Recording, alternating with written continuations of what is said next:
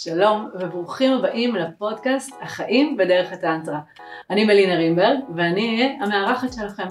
בפודקאסט הזה נדבר על העולם המופלא של הטנטרה וכיצד הוא יכול להיכנס לחייכם, להשפיע בצורה מדהימה על חיי האהבה, המין ומערכות היחסים שלכם.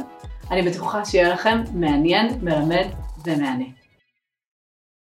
שלום וברוכים הבאים לפודקאסט החיים בדרך הטנטרה. שמחה שהצטרפתם אלינו פעם נוספת.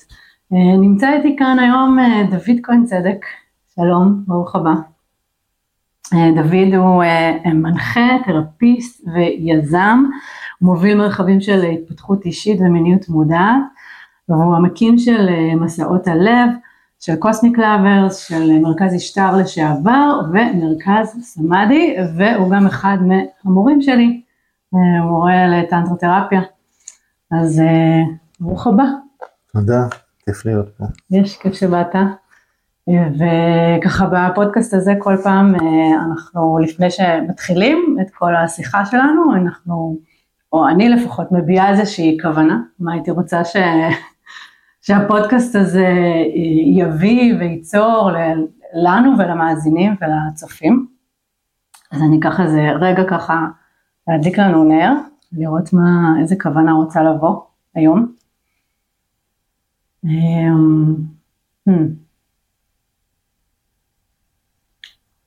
אז, אז וואי, עלה לי, היום עלה לי שבא לי, בא לי להביא מתוך הפודקאסט הזה אמ, איזשהו אמ, ריפוי אבל של בריאות. לא יודעת, עלתה לי המילה בריאות מתוך ההקשר הזה, וזה, שזה מה שזה יביא לאנשים שיאזינו, נגרום להם ככה אולי להתחיל איזשהו מסע בעולם הטנטרה בעקבות איזשהו רצון אה, להיות בריאים יותר. בריאות. יש. אמן. אמן.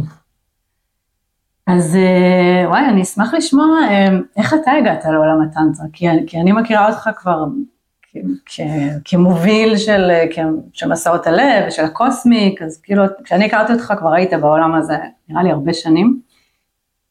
אני כבר 15 שנה בעולם הזה, חמש שנים בתהליך אישי ואחרי זה דרך המקצועית, הגעתי במקרה לחלוטין, הייתה לי חברת אופנה מאוד גדולה, חנויות עם מפעל, מלא עובדים, בעיקר עובדות. ומצאתי את עצמי בגיל 30, מגיע למשרד בבוקר, בשעה 11 סוגר את הדלת, נשכב על הרצפה והולך לישון. וואו. תקופות של דיכאון ועצבנות ועייפות, ומתישהו התחלתי לשים לב שזה גם, זה גלים כאלה. מעט עם הראש למעלה והרבה בגל נמוך כזה. ומתישהו התחלתי לשים לב שזה, יש הקבלה בין הנפילות האלה לבין מתי אני שופך.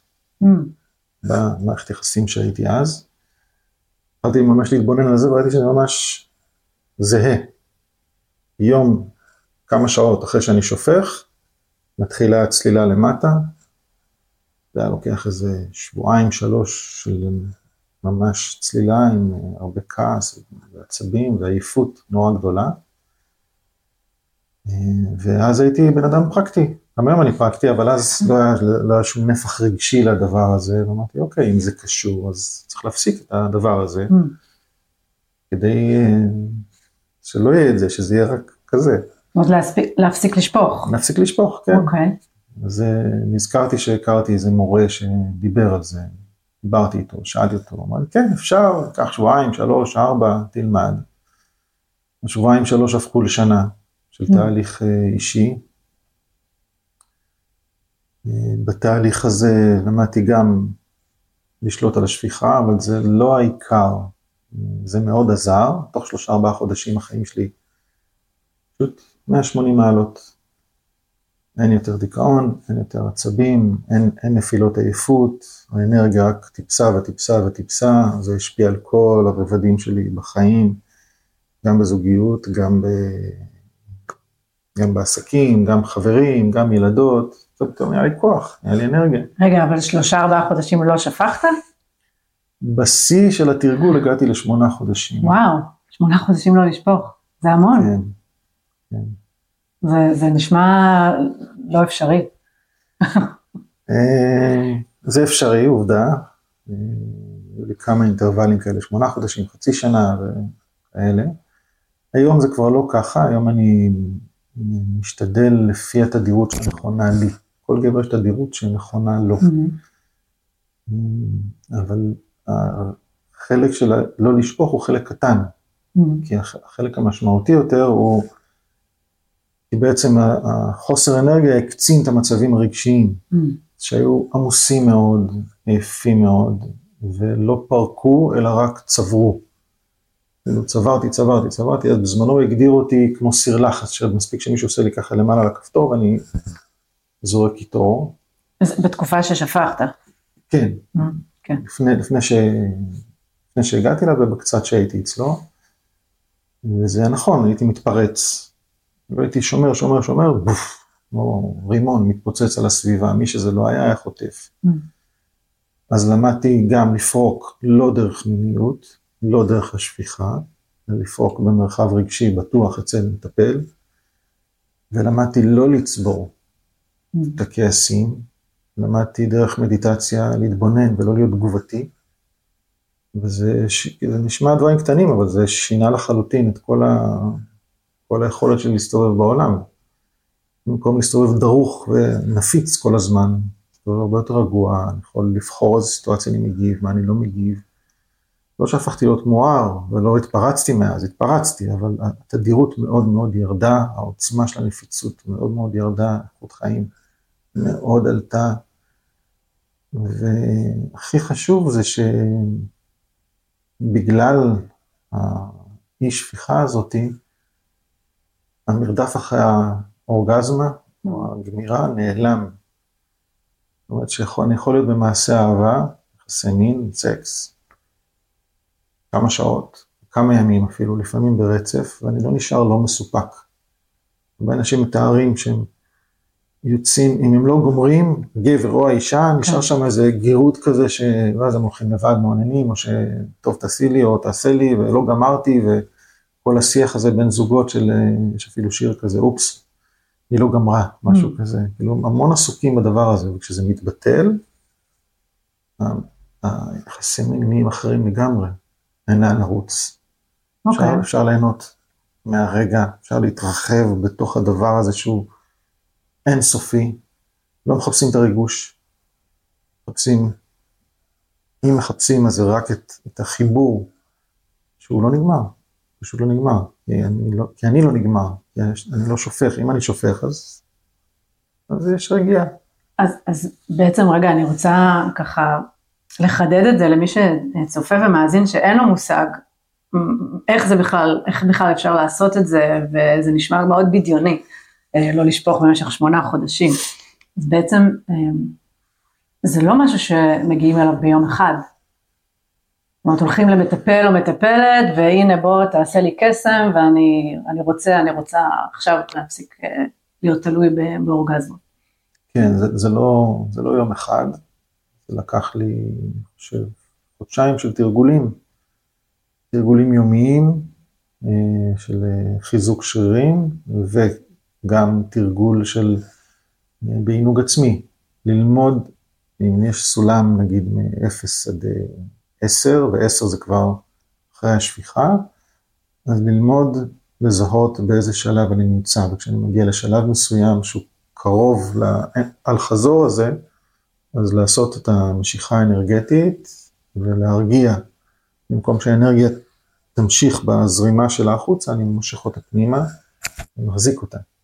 ובפעמים הראשונות, אם צריך, אז גם, אז גם עוצרים. זה, זה התרגול גם בתוך, בתוך היחסי מין עצמם, הוא לא רק לבד. כן.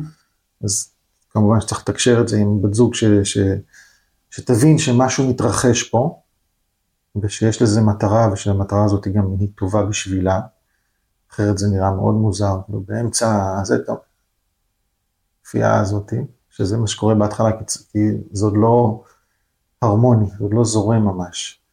אבל במיוחד כשמתרגלים את זה עם בת זוג, זה מחזק את הקשר עוד יותר, כי mm. בעצם אני עושה את זה צריך גם להסביר את זה, אני עושה את זה כדי להיות איתך יותר.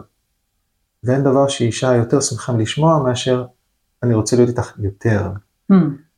זה כאילו הגביע הקדוש של נשים, אני חושב, שרוצות לשמוע מהגבר, אני רוצה להיות איתך יותר. אני רוצה ליהנות יותר מהזמן שלנו ביחד. וזה הופך מ... במקרים הכי, זוגות נורמליים, אני חושב, 20 דקות, חצי שעה זה היה וואו, ופתאום זה הופך לכמה שעות mm. של ביחד, וגם בבוקר ביחד, כי אני עדיין מלא אנרגיה, ועדיין mm. מלא תשוקה, ואני עדיין רוצה עוד, וזה לא נגמר.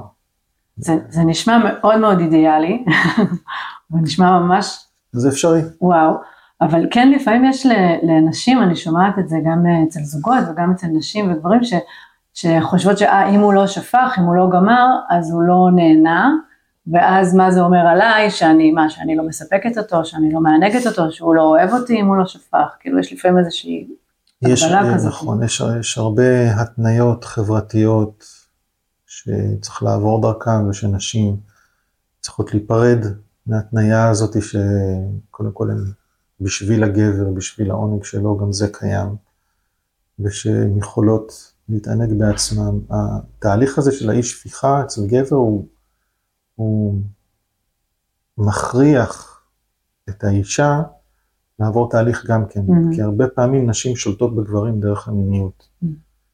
יאללה, תגמור מהר, זה מה שעובר לבין, דלג על... נלך לישון. נלך לישון, נמשיך את היום, אין לה כוח, אין לה... או, או שזה לא נעים לה. כן. יש איזה...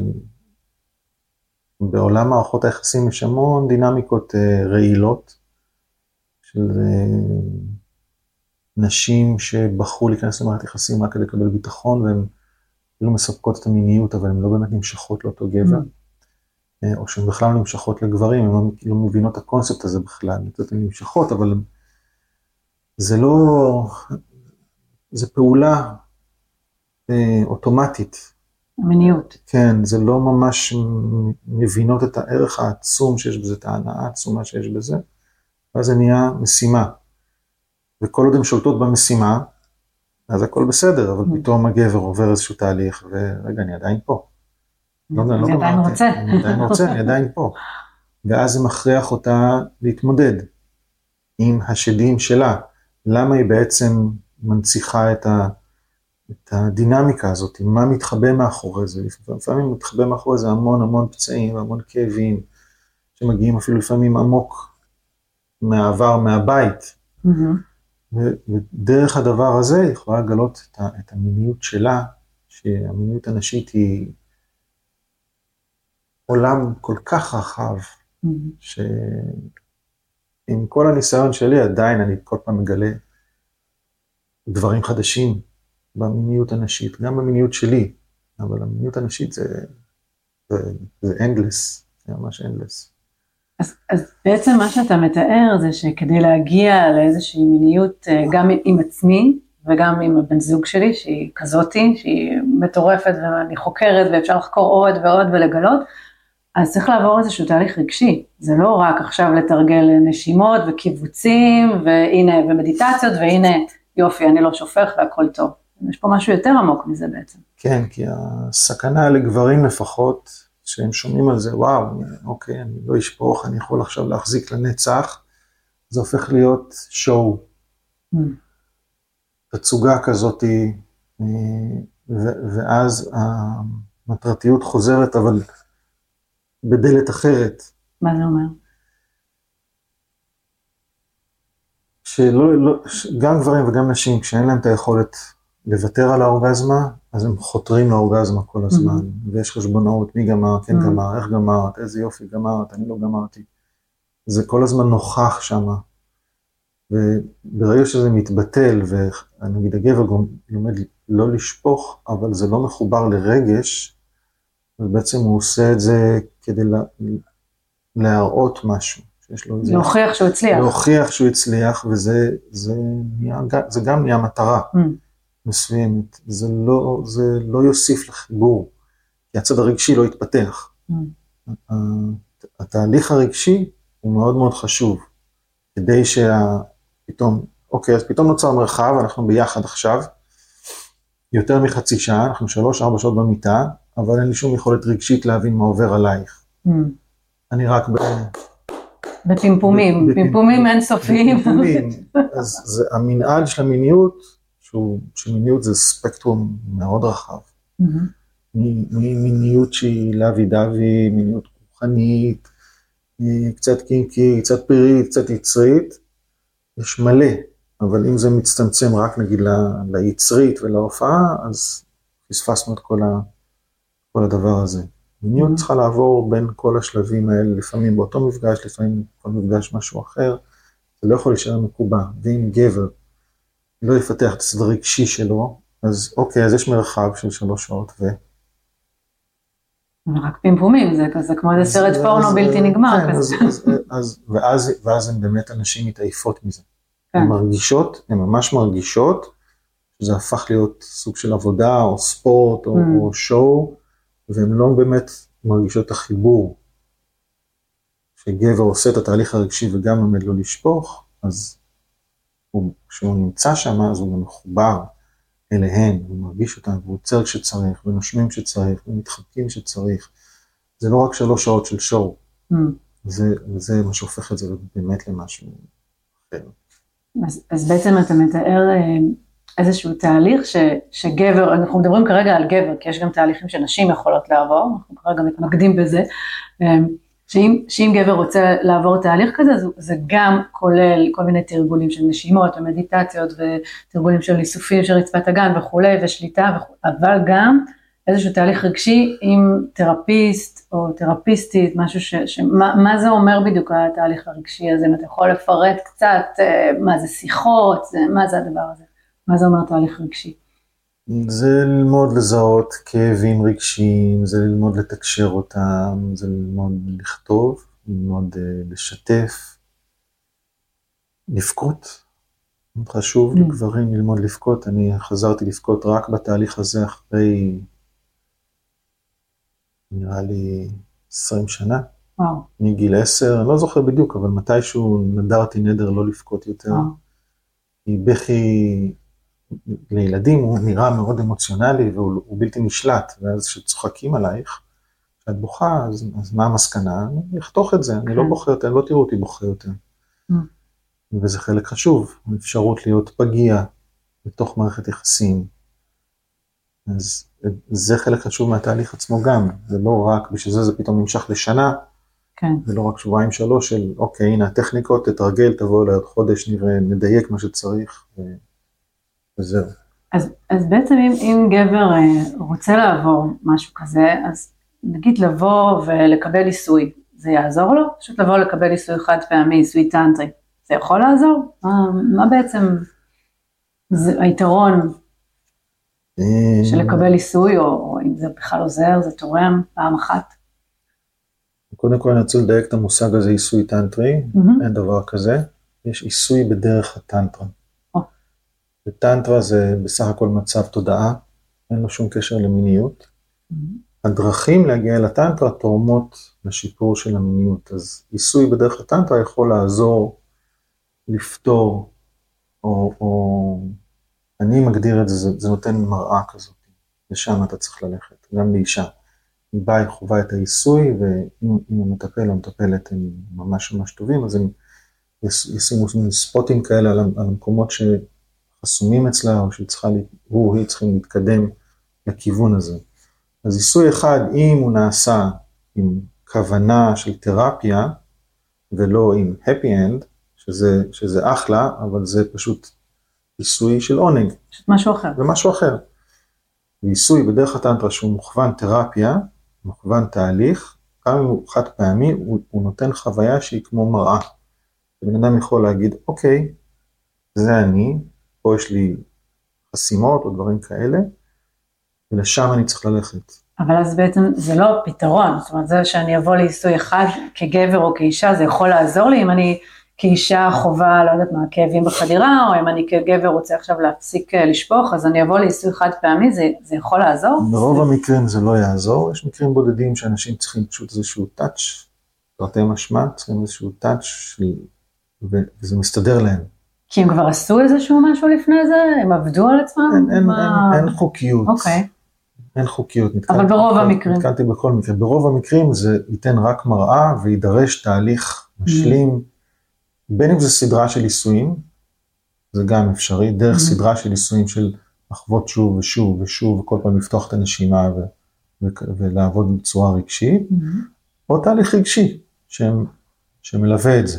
כן. זה יכול להיות פרטני, זה יכול להיות בסדנאות, זה יכול להיות בכנסים, יש כל מיני, אנשים עושים כל מיני מסלולים, משלבים לפעמים, פעם באים לכנס, פעם באים לסדנה, זה לוקח שנה, שנתיים, שלוש, ארבע, תלוי בעומק הטראומה, אבל יש אנשים שהמסע שלהם הוא גם חמש שנים, הם עושים ממש שינוי מאוד קיצוני מדינמיקה של מערכות יחסים רעילות שיש בהן אלימות רגשית, מילולית, ניצול, ריצוי, מתחילים את התהליך, עושים גמילה ממערכות יחסים, לפעמים אני נותן גם מרשם של גמילה Mm. מסקס, וואו. אסור לך, אסור לך לקיים סקס עכשיו חצי שנה, מהמם. כדי לנתק את החבלים האלה, ואז בעצם גם כשיש גמילה, אז הדבר השני זה בא זה קריז. מהמם. רוצים את זה מאוד, ואז כשרוצים את זה מאוד, ובתהליך נכון, אז אפשר להסתכל גם למה אני רוצה את זה, למה אני נמשך לדבר הרעיל הזה, ועושים עם זה את העבודה שצריך לעשות עד שהקריז לאט לאט נרגע, ובינתיים האנרגיה נצברת, ובמקום הפורקן הרגיל של האנרגיה, שאותו אדם רגיל, שזה הקיבעון המיני, הוא יכול לנתב את האנרגיה למקום אחר, ליצירה, לחיים, לתשוקה, לעבודה, או למיניות שהיא אחרת, אורגזמיות שהיא אחרת, כי בעצם נפתחים נתיבים חדשים בגוף, כי יש אנרגיה, מהמם. הצטברה אנרגיה, חצי שנה בן אדם לא עשה סקס, או מצ- לא שפך. או לא שפך, היא וואו. מצטברת, כן, אז מתישהו תרצה להתפרץ, ואז רק החוכמה שלנו לנתב את זה למקום חדש שאנחנו רוצים. וואו, מרתק. זה, זה בעצם, כן, זה ככה, זה לא פעם ראשונה שאני שומעת את זה ואני מכירה את זה, אבל כל פעם מחדש זה, זה מפתיע שהדבר הזה קורה. ואז אה, ספר קצת מה, מה זה גרם לך בעצם לעשות בתחום, בחיים האישיים. איך, איך אתה שינית את החיים האישיים שלך בעצם, ומה אתה עושה היום בעקבות התהליך האישי שאתה עברת. בזמנו זה עזר לי לסיים מערכת יחסים שלא הייתה נכונה ולא היה לי את האומץ לסיים אותה. זה עזר לי לראות שאני תלוי בתוך המערכת יחסים, תלוי בצד הרגשי שלה. היא הייתה עולם הרגש שלי, אני Mm. חוויתי את העולם הרגשי דרך האישה, קוראים לזה בז'רגון ה- מערכות היחסים, שרת התרבות. וואו, אוקיי. כן? היא שרת התרבות. מה אתם עושים ביום שישי? אני אשאל את שרת התרבות. הרבה זוגות מדברים בשפה הזאת, אני Mm. אשאל את המנכ"ל, אני אשאל את הצודקת, את הבוסית. את הבוסית, כן. והייתי כזה, הייתי תלוי דרך הבת זוג בעולם החברתי שלי. Mm, ואז כל פעם שעמדנו לפני פרידה, אז הייתי קורס, כי עכשיו מה אני אעשה? כן. איזה חברים יהיו לי, איזה תרבות יהיה לי, איך אני אכיר, איך... אז התהליך הזה עזר לי לאסוף אנרגיה. עכשיו, אם יש לי אנרגיה, אז יש לי יותר כוח וחוסן פנימי להתמודד. ואז יצאתי לתהליך שהתחלתי לרכוש כלים חברתיים. הייתי הולך לבד למסיבות. הייתה לי להקה אהובה, והייתי Mm. עוקב אחריהם ברחבי הארץ. הולך לבד, עם תרמיל, נכנס לאמצע רחבת ריקודים, ורוקד עם כל המוזרות שזה העלה לי, והמבוכה, ו... עד שהרגשתי ממש ממש בנוח לרקוד לבד, ואז מה שקרה זה שפתאום אנשים התחילו להתמגנט אליי, בעיקר גם נשים, פתאום, פתאום זה, אה, גבר רוקד לבד, למה הוא רוקד לבד? Mm. והוא, והוא טוב עם זה ונוח לו, אז הם באו כי, כי אני הייתי בנוח, אז זה אפשר להם להתקרב. ואז זה אומר שהמערכת היחסים הבאה שהגיעה אליי, היא לא הגיעה מתוך הצורך שלי בשרת תרבות, Mm, אלא, וזה לא שם עליה את המשקל הזה, אלא, אני רוצה להיות איתך. אני רוצה ליהנות ממה שאת יכולה להציע, שהוא לא, שאני לא תלוי בו. Mm. ולהפך, היא לא הייתה תלויה בי, במה שאני יכול לתת לזה. משנה לחלוטין את המערכת יחסים ש- שהגיעו לי אחר כך. ומאז באמת גם לא היה לי בעיה עם פרדות. mm, כשהבנתי שהקשר, שהקשר צריך להסתיים, והוא כבר לא משרת ולא לא נעים, אז הייתי אומר, מספיק, ביי, תודה. אז בעצם אתה אומר שהרבה מערכות יחסים, הרבה אנשים, כנראה שרובם לא במודע, נמצאים באיזושהי מערכת יחסים, כמו שאמרת, רעילה, שהיא גם מאוד, אנחנו מאוד מאוד תלויים גם, גם בעצם בסיפוק של היצרים שלנו. כאן יש הרבה זוגות שהם לא אה, מאוננים או מענגים את עצמם בנפרד. זאת אומרת, כל המיניות שלהם היא תלויה רק בבני הזוג שלהם, ואז יש עוד, עוד דברים בחיים שתלויים. ואז הדבר הזה הוא, הוא יכול אה, להוביל לכל מיני דברים שהם לא בהכרח אה, בריאים, ואז להישאר גם מהסיבות הלא נכונות. אמ, זה, יצא לך להתקל בזה, באנשים כאלה במהלך העבודה שלך? תספר לנו קצת מה, מה, מה התחלת לעשות אחר כך, אחרי שכבר קיבלת כזה יותר אומץ ו, וחיי חברה יותר, ומה זה גרם לך בעצם לעשות בעולם הזה של הטנטרה? קודם כל גרם לי לראות שרוב האנשים, רוב הזוגות, בטח אלה שבגיל שלי, אבל גם היום, נכנסים למערכת יחסים מבוססת אספקת צרכים. Mm. וזה נראה להם כאהבה, אבל זה פולס, מזויף. הדוגמה הקלאסית, הסטריאוטיפית, זה הגבר שנותן ביטחון, פיזי וכלכלי, ואישה שהיא שרת התרבות, שהיא נותנת את הרגש. Mm-hmm. ואז הגבר אומר לעצמו, וואו, היא כזאת חיה וחברתית וחייכנית, זה עושה לי טוב. Mm. ואם מצד שני אומרת, וואו, הוא כזה נותן לי ביטחון ודואג לי, וככל שהקוטביות הזאת היא חזקה יותר, זאת אומרת, ככל שצד יותר מוחלש ומקבל מהשני את מה שהוא צריך, הקוטביות יותר חזקה וזה נראה אהבת חיי. Mm. אבל זה לא אהבת חייכם, זה אספקת צרכים נטו. ואז אחרי כמה שנים החוזה נשבר. כן? או שיש כאלה שחיים ככה פשוט לנצח בלי לדעת. הם חיים ורבים ומתחשבנים, ומיניות לאט לאט דועכת מאוד, ואז מתחילים הרומנים, בגידות, או אני נתקלתי בזוגות שאפילו חיים באותו בית עשר שנים, כן. ישנים באותה מיטה, אין מגע, אין חיבוק, אין נשיקה, ופשוט חושבים שככה כולם חיים. Mm. וזה גם, בהרבה סטנדאפים זה זה נשמע שזה מה שקורה אצל כולם, כי כולם כן. צוחקים על זה. כאילו זה מובן מאליו, אז כן, לכולם יש את זה. זה מובן מאליו, לכולם יש את זה, אז אין לי משהו אחר לחפש, אבל מתישהו לאחד מבני הזוג לפעמים נשבר להיות תלוי. Mm. לגבר נמאס מהתלות של האישה בביטחון שלו, לאישה נמאס מהתלות של הגבר ברגשיות שלה או במיניות שלה, ואחד מהם יצא לתהליך. בין אם זה תהליך מסודר או פשוט איזושהי הבנה. זה, לרוב זה יגיע בעקבות איזה משבר, משהו שמזעזע את החיים, תאונה, כן. פיטורים. מחלה. מחלה, ואנשים מתחילים, רגע, מה קורה פה? זה לא, זה לא באמת עובד. ואז מתחילים לחקור, ואז הצד השני מרגיש את זה. עכשיו, אם הצד השני ישתף פעולה, ויבין שמה, ש... ויקח אחריות ויעשה גם לעצמו משהו, אולי הזוגיות תנצל והם ייפגשו במקום חדש. Mm. לרוב זה לא קורה, זה מוביל. לא, לא ראית זוגות שבאים ביחד אה, לקוסמיק ולסדנאות ורוצים לעבור ביחד תהליך? מעט, מעט גם אה, שורדים את זה כי יש צד שהוא רץ קדימה ומתישהו הצד השני לא מדביק את הקצב ומרגיש לחץ אם זה נעשה עם ליווי, יש לזה הרבה יותר סיכוי להצליח. ליווי זה אומר בקליניקה, לא רק ליווי בקליניקה עם בן אדם מקצועי שמתווך את הפערים האלה, שדואג לשמור על, ה, על הביחד. לבד, סטטיסטיקה היא לא מזהירה.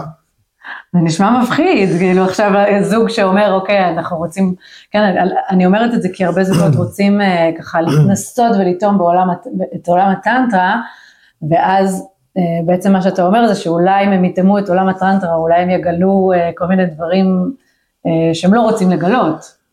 זה לא קשור לעולם הטנטרה, כל זוג שילך לסדנה של התפתחות, גם לא בעולם הטנטרה, mm. סדנה רגילה, okay. אוקיי. ופתאום, ולאט לאט יבין שיש שם פערים, זה יתחיל לעלות מחשבות, okay. אוקיי. חלק ישרדו את זה, חלק לא, אבל כשאתן לך דוגמה באמת בקצה של הסקאלה של החיבורים, זה, זה, זה דוגמה מאוד רווחת. Mm. נשים שיוצאות מבית שלא היה להם טוב בו, שהם רק חיפשו פשוט לצאת מהבית, והבית נתן להם ביטחון, אז חיפשו בית אחר שייתן להם ביטחון. כן. הגבר הראשון שענה לצ'קליסט שלהם, של הביטחון, אבל בצ'קליסט של המשיכה המינית היה איקס, לא עבר, זה כן. לא עבר, אבל הם הדחיקו את זה, כי Mm. כל השאר היה טוב, וזה באמת גבר, אחלה גבר, הוא טוב, הוא נאמן, הוא דואג, אבל לא היה משיכה מינית, אבל הם כן קיימו יחסי מין, זאת אומרת שהתודעה הכריחה Mm. את הגוף להשתתף במשהו שהוא לא רוצה, לאורך שנים המיניות שלהם נחבאת לחלוטין. עכשיו, הן לא מודעות לזה שהם עשו את זה, אז הן מאשימות את הגבר שהוא לא יודע לגעת, Mm. או שהוא לא מספיק ככה ולא מספיק ככה, ו- ו- ו- ונהיות ממש קורבן של עצמם, ככה הן מציגות את זה לסביבה, כולם מרחמים עליהם שהם בזוגיות עם גבר שלא יודע לגעת ולא מענג אותם, ו- ו- עם כל ה-go girl, ה- לא איך קוראים לזה בעברית, אה, אה, התמיכה הנשית של לכי תחקרי את עצמך ומגיע לך וזה וזה וזה, ואז שאני חושב שבכמה מקרים שאלתי, אז למה את לא מלמדת אותו מה, מה טוב לך? Mhm. כאילו, ברגע שאני מתחיל לדחוק אותם לפינה ופותר להם את הכל, וגם הגבר מאוד מאוד, בדרך כלל הגברים האלה לא רוצים לפרק, הם מאוד מאוד אוהבים את אותה כן. אישה. ומתישהו, שהיא מצליחה לחזור ולשחזר למה היא נכנסה לקשר והתת מודע הופך להיות מודע וזה נגלה לה, הן נהיות לבנות, חברות, אומרות, אבל אני בכלל לא רוצה שהוא ייגע בי. וואו. מעולם לא נמשכתי אליו. ועם דבר כזה אין הרבה מה לעשות.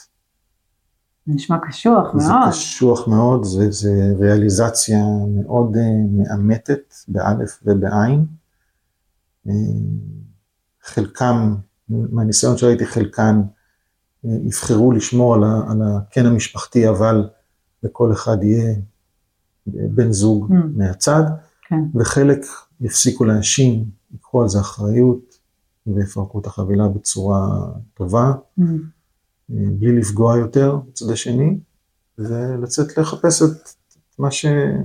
מה שבאמת הן נמשכות אליו. וואו, זה, זה נשמע בעצם מאוד, אה, מאוד מפחיד, מאוד מאמת, מאוד אה, כזה, פותח תיבות פנדורה, בעצם כל מה שאתה מתאר. ו, ואני רוצה רגע לשאול דווקא על, אה, כן, על, על מקרים שהם יותר אופטימיים, בא לי. זאת אומרת, אה, אולי על מקרים שאולי מישהי שלא הייתה בזוגיות, שמצאה זוגיות, או גבר, גברים שלא הצליחו למצוא זוגיות, גם בזה אתה, בזה אתה גם פוגש? זאת אומרת, את הצד השני, שדווקא דברים חדשים נוצרים, ולא רק פירוקים ופרדות?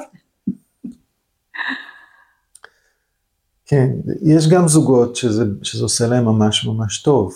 Mm. אה, נגיד, יש לי סדנה לזוגות, סודות האינטימיות הזוגית, שלושה ימים של די אינטנסיב כזה, Mm.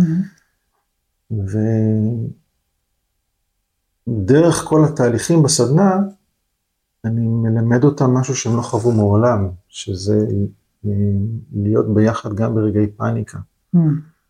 והגבר לא בורח מעוצמת הרגש, והאישה לומדת לשחרר את הרגש גם בנוכחותו, והחיבור הזה מביא אותם למיניות אחרת לגמרי.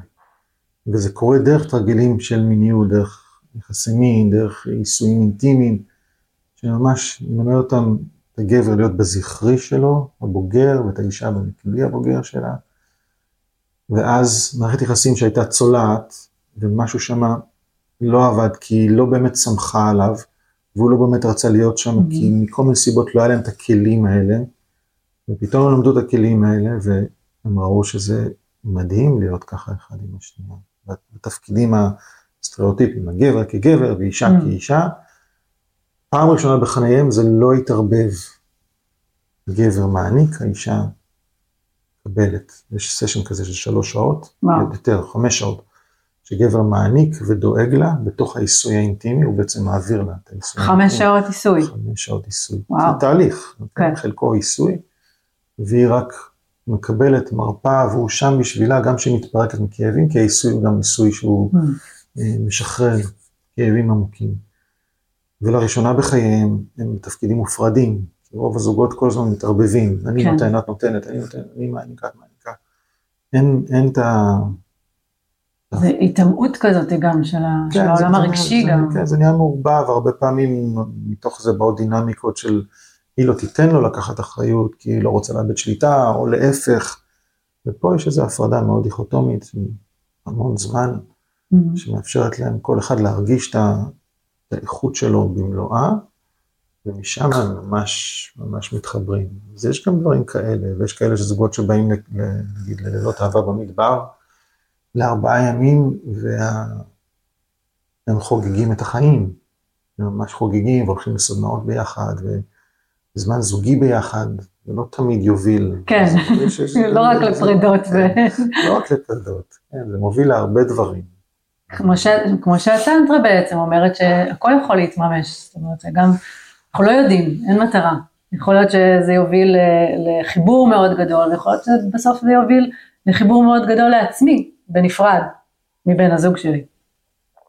כן, יש, יש אירועים שהם מיועדים לרווקים, ריקונקט, אירוע של... אז אתה רוצה לספר קצת כזה, לפרט? יש, יש לך בעצם, עוד, עוד רגע, שנייה לפני זה, בא לי, בא לי להגיד, עוד לפני שאנחנו מדלגים לשם, אז בעצם היה את התהליך האישי שלך, ואז התחלת, התחלת לעבוד אחד על אחד, כן? זה ככה... בהתחלה זה היה אחד על אחד, לאט לאט סדנאות ממש למספר מצומצם של אנשים שאני אצבור ניסיון, mm-hmm. והסדנות קצת יותר גדולות, ומתישהו רציתי להנחות בכנס. Mm-hmm. בזמנו היה רק אה, כנס אחד או שניים, ואמרו לי לא. Mm-hmm. היה איזה קליקה כזאת של רק מי שמכיר. לפני כמה שנים זה היה? אני חושב עשר שנים, עשר שנים, משהו כזה. עם הרקע העסקי שלי, וזה שאני תמיד חותר ליצור, וכשאומרים לי לא, זה רק מדרבן אותי יותר, אז החלטתי, אוקיי, אתם לא רוצים, אני אעשה כנס משלי. Mm. וככה התחלתי, ויצרתי את הכנס הראשון שהיה בגבעת חביבה, נקרא קוסמיק לברס. ואז עוד אחד, ועוד אחד, ועוד אחד. שהנחית בו וגם הבאת עוד מנחים. כן, הבאתי עוד, עוד מלא מנחים ש, שבאו, וגם הסתכלו כזה, מי זה הדמות הזאת שעכשיו באה לעשות כנס חדש, צריך להסביר ולהראות, וכאילו להוכיח את הכישורים שלי או, או הלימודים שלי, והם mm-hmm. באו, ומשם זה כבר היסטוריה. תספר רגע מה, מה זה אומר היסטוריה, מה, מה יש היום בעצם במסעות הלב ובקוסמיק, מה זה אומר? מס. מסעות הלב זה בעצם, ה, לא נקרא לזה הארגון גג של הכל, והיום תחת מסעות הלב זה רק טיפול, טיפולים אישיים שאני עושה mm. לפעמים מפגשים, אני לא עושה תהליכים, מפגשים חווייתיים, יש לי הכשרות, יש את הסדנאות ואת הקורסים. והאירוע הראשון שהיה קוסמיק לאברס, הפך להיות גם איזשהו אה, שם גג למלא מלא מלא אירועים. Mm. בתחומים שונים, יחסים המונוגמיים, פסיכודרמה, אה, הריקונקט, לילות אהבה במדבר, שהוא האירוע הראשון, רק שהוא קיבל שם חדש. כן. כדי שזה יתפנה ויהיה את המותג העליון. יש את הדוריישן היום, יש תיבת נוח, יש לזוגות, יש לרווקים, יש לחקירה כזאת, לחקירה כזאת. עכשיו, בתקופה הזאת, אז הוצאנו מוצר שהוא מותאם תקופה. כן. נושמים ביחד. זה פשוט לאפשר לאנשים להרפות קצת בתוך המצב הזה. אז זה חברה שמייצרת מלא מלא אירועים בהתאם לתקופה, בהתאם לצורך, שהמלחמה הזאת תיגמר. מי שרואה אותנו בעוד שנה, אז כן. אנחנו עכשיו נמצאים ב... דצמבר 2023. כן, בתוך תקופת המלחמה. אז האירועים האלה יחזרו, כרגע הם לא עובדים. אז בעצם, אז נגיד רגע שנייה לפני שפרצה המלחמה, לפני חודשיים בערך, אז היו ככה אירועים שהם אה, או שמותאמים לכולם, או רק לזוגות, או לרווקים ורווקות, לאנשים שרוצים... לגברים, לנשים. רק לגברים, רק לנשים, כאילו זה כן. כזה מאוד אה, מחולק, כל אחד יכול בעצם למצוא את עצמו בתוך האירועים האלה. יש גם, אה, יש גם את האירועים שהם הם אני לא יודעת אם זה היה לאחרונה, אבל את היחסים ואינטימיות, שזה אירועים שאין בהם עירום ואין בהם סדנות של מגע אינטימי, זאת אומרת, כן, כזה.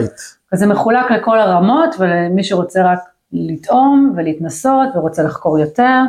אמ, ועכשיו, רק בתקופה האחרונה בעצם יצרת עוד משהו חדש, שזה פשוט בשביל התקופה שהוא לא בהכרח קשור למיניות. אה, לא, הוא לא קשור למיניות בכלל, הוא קשור ל... לאפשר לאנשים לקחת רגע נשימה, ממש פשוט ככה. כן, לבוא, לקחת נשימה, להיות ביחד, לראות שזה בסדר, לת- לקחת זמן לעצמי למרות שהכל מסביב בכאוס, ולא להיות באשמה על זה, למלא מצברים, ולחזור אל הכאוס, שיש לי קצת יותר אנרגיה, ולא לקרוס לאט לאט בבית, מול החדשות, מול הסטרס, מול האי ודאות הזאת. וזה עשה לאנשים נהדר, עשינו גם כנס זוגות כזה, והזוגות פשוט היו, רק כשהם, רק כשהם התחילו לעבור את הסדנאות, אז הם התחילו להבין כמה זה היה דחו, נחוץ כן. להם, כדי לחזור הביתה לילדים, לש- לשגרה המתישה הזאת, ופתאום יש להם נשימה. זה- כן, כן, אני אגיד שאני באמת הנחיתי בשניים כאלה שהיו לכולם, וזה היה ממש ממש מרגש, ונראה כמה שזה היה נחוץ לכולם, אפילו לנו המנחים. כן. זה היה נחוץ כדי, כדי להיזכר ש, שאפשר, אפשר גם בתוך אה, זמן של כאוס ומלחמה, להביא את התכנים שלנו, את המתנות שלנו, ו- ושיש לזה ביקוש, זה לא, זה לא נגמר. כן, גם. גם לי זה היה נחוץ כדי לחזור להניע דברים ולפגוש אנשים ולהרגיש את הכאב אצל כולם, לבכות, לשחרר, אה, חשוב מאוד. כן, אז, אז, אז יש בעצם אה, את התהליכים, לא תהליכים, אמרת ככה, מפגשים אישיים חד פעמיים שאתה עושה, ויש גם, אה, גם סדנאות קבוצתיות שאתה עושה, שהן ככה של שבוע. אה, שמונה ימים, כן, כן. ג'נסיס, שזה אינטנסיב שמאפשר לצלול מאוד מאוד לעומק, זה, זה מאוד מובנה, מאוד מדורג, וזה מאפשר לאנשים להיפגש עם כל השדים שלהם, במיוחד עם העבודה הקבוצתית. שלמרות שעובדים אינדיבידואלי, העבודה הקבוצתית עובדת בלי שבכלל מתייחסים אליהם. אם אני סוחב אה, פגיעות של אה, חרמות בתי ספר, או ילדים שצחקו עליי, או כל מיני דברים כאלה, פתאום זה, נכנסים לתוך המעבדה הזאת, וזה מתחיל לצוף. מהמם. ואז כשזה מתחיל לצוף, עושים איזה תיקון. קולט את זה, ועושים כל מיני תרגילים, רוכשים אמון מחדש. כל המצב החברתי של אותו אדם משתנה, הוא כבר לא יוצא, הוא לא יגיע פעם הבאה לחברה ועדיין ירגיש מה שהוא זוכר מהילדות. פתאום תהיה לו חוויה אחרת, הוא יבין, אוקיי, אני יכול לחוות אחרת, חיים חברתיים. ואנשים עושים את השינוי הזה. זה ממש עושה להם אה, חיים לפני ואחרי הג'נסיס. כן, אני, אני אגיד שהייתי הייתי באחד כזה, הייתי אסיסטנטית באחד כזה, באמת צפיתי ב, בשינויים שקרו גם למשתתפים וגם לי באופן אישי. זה, זה דברים מאוד חזקים, באמת העבודה הזאת הקבוצתית, אבל כאילו דיברת עכשיו על, על חרם ועל תחושת שייכות וכל הדברים האלה, ואיך איך זה מתחבר למיניות. כי, ב, כי כשאנשים חושבים, אוקיי, סדנה של שמונה ימים, שהנושא שלה הוא גם טנטרה, ויכול להיות, ש... ויש שם עירום, אה, ויש שם מגע אינטימי, אז אוקיי, אז מה, ופתאום אתה מדבר על שייכות, חרם, איך זה קשור? אני חושב שהדוגמה או המטאפורה הכי קלה להבנה, זה לדמיין שיש לנו איזשהו כדור אנרגיה, שכשאנחנו רוצים הוא הופך להיות אנרגיה מינית, אנרגיית החיים, כמו כדור בדולח של המכשפות כזה, מהמם. שהוא מוציא כאלה קרניים של אור, והוא תמיד יושב פה, בתוך, ה, בתוך הגוף, בתוך השריון שלנו. וכל חוויה רגשית שאנחנו פוגענית, שאנחנו עוברים, זה כמו פיסת בד שנופלת בתוך הגוף ומתיישבת על הכדור, והיא שחורה, והיא אטומה. אז כל פיסת בד כזאת היא חוויה רגשית, ואז יש אחת פה, ואחת פה, ואחת פה, ואחת פה, ואחת פה, ולאט לאט האור לא יכול לזרוח מהכדור. ככל שיהיו יותר חוויות, או חוויה אחת שהיא מייצרת עלטה מוחלטת, חוויה טראומטית מאוד. כן, שמייצרת ממש פיסת בד גדולה כזאת שעוטפת את הכדור, אנרגיית החיים מצטמצמת. זה לא שהיא נעלמת, היא תמיד פה, mm-hmm. אבל היא לא מצליחה לזרוח. ואז הבן אדם קמל, ולא יהיה לו פניות או יכולת להפוך את האנרגיית חיים לאנרגיה מינית, mm-hmm. כי זה יושב וחוסם. כן. זה, זה, זה בעצם הקשר, וזאת האמת היחידה שיש בעיניי בין מיניות לתהליכים רגשיים. Mm. כי אם זה לא היה, אז אנשים היו יכולים לבוא ל... נגיד, היה בא, היו באות אליי נשים לקליניקה, אני, אין לי אורגזמה, אז מה הפתרון? תביא ויברטור. הנה אורגזמה. הנה אורגזמה. לא עובד, ניסיתי, אין קיצורי דרך, ברוב המקרים אין קיצורי דרך. אם לאותה אישה יש, נגיד יש לה פגיעות מהעולם הגברי, מה זה יעזור שאני אבוא עם ויברטור? היא עדיין לא סומכת על גברים, היא עדיין לא mm. איבדה בעין את מה שהיה שם, היא לא החזירה, אם, אם היא ספגה אלימות, והיא לא החזירה לאותו אדם, גם אם זה בתוך המרחב של הקליניקה, אם היא לא יצאה לאיזושהי פעולה, זה עדיין יושב שם. כן. והתהליך הרגשי הוא כאילו מוריד פיסת בד ועוד פיסת בד ועוד פיסת בד, ואז האנרגיה המינית מעצמה היא זורחת, mm-hmm. לא צריך לעזור לה. המערך הרגשי נפגע, כן. לא המיניות. זה גם משהו שחשוב להזכיר ולהגיד ולהדגיש, אין דבר כזה טיפול מיני, אין דבר כזה מטפלים מיני. אבל יש דבר כזה בארץ. זה מוגדר ככה, ואנשים אוהבים להחזיק את הטייטל הזה, בסדר, שיהיו בריאים. אין דבר כזה טיפול מיני, יש טיפול רגשי. Mm-hmm. המיניות לא נפגעת, היא לא יכולה להיפגע, אין אדם שיכול לפגוע באנרגיה של אדם אחר, אפשר לפגוע במערכים הרגשיים. האנרגיה תמיד פה, עד למוות. אפשר, אפשר לפגוע, אם הורגים מישהו אז זה פוגע באנרגיה שלו, זה הדרך היחידה בעצם להפסיק את האנרגיה. כן, אנחנו לא מדברים על כן. כן. בבן אדם שמת אי אפשר לטפל גם. כן, כי, אנר, כי אנרגיית החיים היא נמצאת, אם אני חיה ונושמת ואני פה יושבת ומדברת איתך, לא משנה איך המיניות שלי נראית, יש לי אנרגיה בגוף. יש לך אנרגיה ואז, והחלק השני של המטאפורה זה, הפיסות בד האלה, במטאפורה הראשונה הן כאילו מכסות על האור, במטאפורה השנייה הפיסות בד האלה ניזונות בעצם mm-hmm. מהאנרגיה. Mm-hmm. מה שאומר שהכדור הזה הוא כמו מצבר בעצם. עכשיו אם הוא, אם הוא שולח כוח אל הטראומות הרגשיות האלה ולתחזק אותן, זה אומר שלא נשאר כוח פנוי למשהו אחר. שהוא שולח כוח אולי להדחיק כל מיני רגשות, או, או ליצור כל מיני אה, סיטואציות והרגלים והתנהגויות כדי לא להרגיש. כן, ואז כן. בתהליך הרגשי אנחנו, ברגע שאנחנו מנטרלים את הטראומות האלה, פתאום, הופ, התפנה 5 אחוז, עוד 5 אחוז, עוד 5 אחוז, עוד 5 אחוז, ואז האנרגיה הזאת היא פנויה, כשיש סיטואציה מינית, היא פתאום מתעוררת מעצמה. Mm-hmm. לכן אין טיפול מיני. יש טיפול, טיפול רגשי, רגשי וגם אנרגטי זה נשמע בעצם באיזשהו אופן. הרגשי מטפל באנרגטי כן. מעצמו. ואנחנו עוזרים לבן אדם לעבוד עם המערך הרגשי שלו שמפנה את האנרגיה שהולכת למקומות לא טובים, להיות אנרגיה זמינה, ואז כשהוא מגיע לסיטואציה מינית זה מתעורר מעצמו. אף אחד לא יכול לפגוע באנרגיה הזאת. כן. היא איתנו עד היום שאנחנו מתים. הייתה לי מישהי בת 76, סיפור שאני תמיד מספר. כן. היא באה עם משאלה אחרונה לחוות אורגזמה. שהיא לא חוותה אף פעם? לא חוותה אף פעם, היא הייתה בתולה, וואו. בלי ילדים, בלי משפחה, ספורטיבית, שדה, בריאה, אבל כל עולם הרגש וכל המיניות חסום לחלוטין, יובש בנרתיק, mm. בגיל 76. וואו. ועבדנו חמישה חודשים על המערכים הרגשיים, על טיפול בטראומות, על לחיצות, על עבודה עם כאב, לשהות בכאב, לבכות המון, לצעוק. Mm. ואחרי חמישה חודשים היא חוותה אורגזמה. וואו.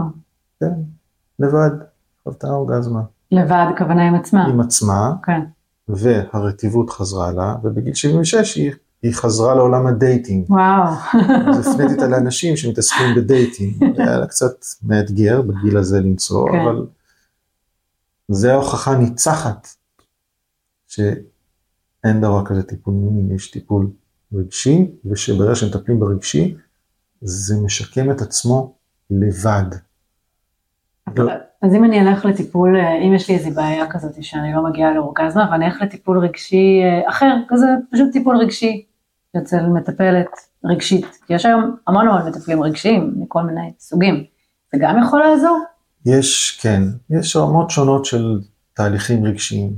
יש תהליכים רגשיים שעובדים רק דרך התודעה, והם mm-hmm. בעצם מבינים את הסיטואציה ומה קרה ולמה הוא עשה את זה ולמה אני עשיתי את זה. זה עוזר ברמה מסוימת. Mm-hmm. לפעמים זה עוזר מאוד. יש מקרים שתידרש עבודה עם הגוף, mm-hmm. לא רק עם. עם התודעה, עבודה עם הגוף לא אומר עבודה מינית בהכרח. כן, אז אלא עבודה של תנועה, של נשימה, של ריקוד, של צעקות, של להרביץ לכרית, של להתעמת.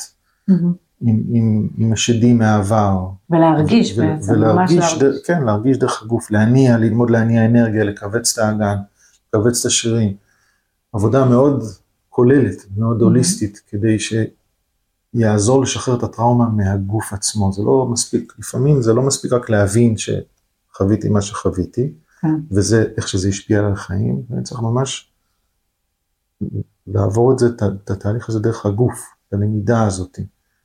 אבל זה, זה אומר שאם אני עכשיו אלך, אה, אני בכוונה שואלת את השאלה הזאת, אם אני אלך עכשיו למטפלת רגשית סומטית, שלא מתמחה במיניות, אנחנו גם נדבר ואני גם ארקוד ואני גם אעשה כל מיני דברים עם הגוף, האם זה, זה יכול בהכרח לעזור לי אם היא לא אה, התמחתה במיניות, אם אין לה אה, ידע רחב יותר על מיניות, אם היא לא בעצמה עברה איזשהו תהליך של ריפוי של המיניות שלה, מה, מה יקרה שם, מה יכול לקרות? עכשיו נכנס לפה בכלל. שאלה מורכבת. החשיבות של מה המטפל עבר. כן. אבל לפני זה, זה יכול לעזור. כל תהליך רגשי שמנטרל טראומות. ומפנה אנרגיה, יכול לעזור. כן. זה עוזר עוד יותר שיש בן אדם שמבין מה קורה שם בגוף, יודע מה הולך לקרות שם, מכוון את התרגילים בזמן הנכון, לדבר הנכון, זה הופך את התהליך להרבה יותר אפקטיבי והרבה יותר מהיר. בקורס נשים שאני עושה, הן באות לחודשיים, שמונה מפגשים וסופש. ובחודשיים האלה, התאוצה של התהליך שלהם היא פנומנלית. Mm-hmm. זה כי זה מערב גם עבודה תודעתית וגם עבודה של גוף וגם עבודה מינית, mm-hmm. נשית, הכל ביחד, וממש אני עכשיו אחרי מפגש השני, התחיל לפני שבועיים, ואני קורא את הפידבקים שלהם, הן חייבות לשתף כל יום חמישי. מה? מה קורה איתם, והן מספרות על כל הדברים שמתחילים להתפרק, הדברים שמתחילים לזוז, מה שהן מתחילות לראות. וזה הכל תוצאה של המון המון כלים שבנויים לפי שלבים, mm-hmm. לפי קצב ההתפתחות. כן. עכשיו לגבי הדבר השני שאמרת, בן אדם ש... או... אני מאוד מאמין שאני יכול לקחת מישהו רק עד למקום שאליו הגעתי. Mm-hmm. אני לא יכול לעזור למישהו בסיטואציה שאני לא אה, התמודדתי או לא הצלחתי להתמודד איתה. כי אז אני, אם אני אתן לו עצה, אני אתן אותה ממקום של פחד, או ממקום משליך, או ממקום לא יודע בעצם. ממקום שקראתי את זה איפשהו פשוט. שקראתי, כן. גם אם למדתי את זה באקדמיה, כן. אבל אני לא יכול לעזור למישהו אם יש לו סטייה, איזושהי סטייה מינית מוגדרת. אם אני נרתע מסטיות מיניות, mm. הוא hmm. באופן לא מודע ירגיש שאני לא מקבל אותו. או אם אני נגיד, אה, אה, לצורך העניין, מטפלת זוגית, ואני מתמחה בכל העולם של טיפול זוגי ושל הרגש והכל, אבל המיניות שלי, לא סיימתי שם את העבודה, ואז יבוא זוג והם ירצו לדבר על המיניות שלהם בקליניקה, אבל ממה שאני מכירה, רוב המטפלות, המטפלים הזוגיים שלא מתעסקים במיניות, אז הם, אז יגידו, אה, זה ייפתר לבד, או משהו כזה, או אתה נמשך אליה, את נמשכת, יופי, הכל בסדר. יש כל מיני אמרות כאלה. זה כמו להגיד, אני מטפל זוגי, שמעולם לא לי זוגיות. איך אני יכול לטפל זוגי? כן. איך אני יכול לענות על דברים שהם בשגרה של זוגות, כשאני לא חוויתי. בגלל זה אני גם לדוגמה לא מטפל זוגי. Mm-hmm. אין לי התמחות בזה, זה לא... זה לא אבל חווית זוגיות. חוויתי זוגיות, אבל לא ברמה שאני יכול להגיד ש... לא חוויתי זוגיות של 20-30 שנה, שאני יכול, שיכול לבוא אליי זוג עם 20-30 שנה ו, ואני יודע מה עובר עליהם. אני לא.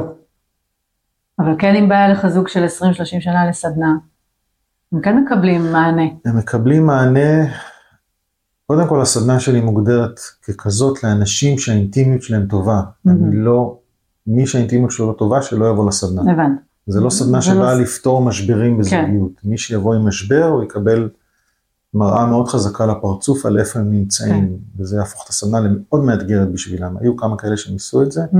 זה לא עבד טוב. היה להם לא טוב. פשוט אנשים שהם בזוגיות רגילה, אין איזה משבר, אבל הם רוצים לעבור לנקסט לבל שלהם בזוגיות, לחקור יותר, כן. אה, ללמוד. זה, זה העצמה של אינטימיות, כן. זה לא, לא פתרון משברים. כן, כן. צריך, בן אדם שמעביר ילד מסוים, צריך שיהיה, שיהיה ספץ בדבר mm-hmm. הזה, שהוא עבר את הדברים האלה, במקום הזה. זוגיות, אני לא מודה, אני לא, גם אין לי משיכה לזה, אני גם מאמין שהתהליך האישי יותר חשוב מהתהליך הזוגי. Mm-hmm. אם שני אנשים עושים תהליך, אז הרבה יותר קל להם להתממשק, יותר קל להם לדבר, לתקשר, לקחת אחריות על המופעלות שלהם. בתוך תהליך זוגי זה, זה, זה קשה יותר לייצר את הדבר הזה, אם שני אנשים יש להם עדיין המון דרך לעשות לבד, כן. במקום הזה. גם, גם בעצם מה שאתה אה, מלמד, ולימדת אותנו, וזה לא טיפול, אלא בעצם העולם הזה של, של טנטרה תרפיה, הוא לא נחשב כעולם של טיפול, הוא נחשב כעולם של הנחיה, של ליווי, ליווי. של אימון, יש כל מיני מילים שאפשר אה, להגיד כן. בנושא. שזה, זה עולם שבא לה, להחזיר את הכוח לאותו אדם, להפוך אותו לאדם mm-hmm. ריבוני, לא לאדם תלותי. כן.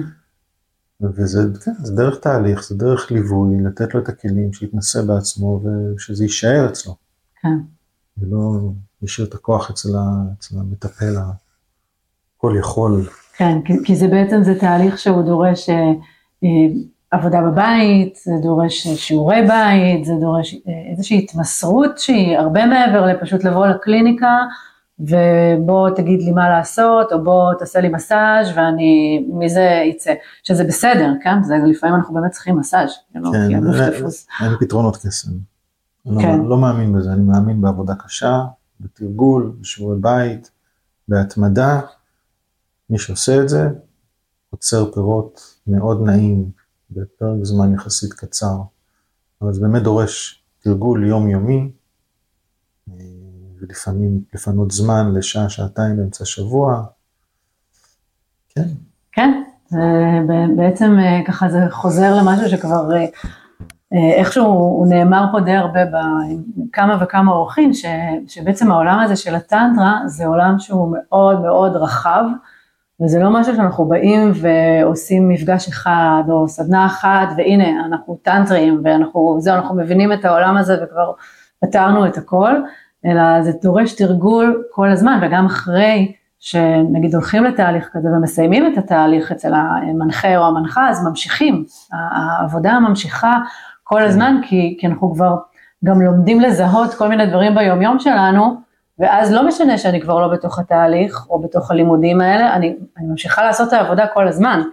זאת אומרת, לראות את ההשלכות ו, ולנסות את החוסר תגובתיות ו, ו, ולראות הכל.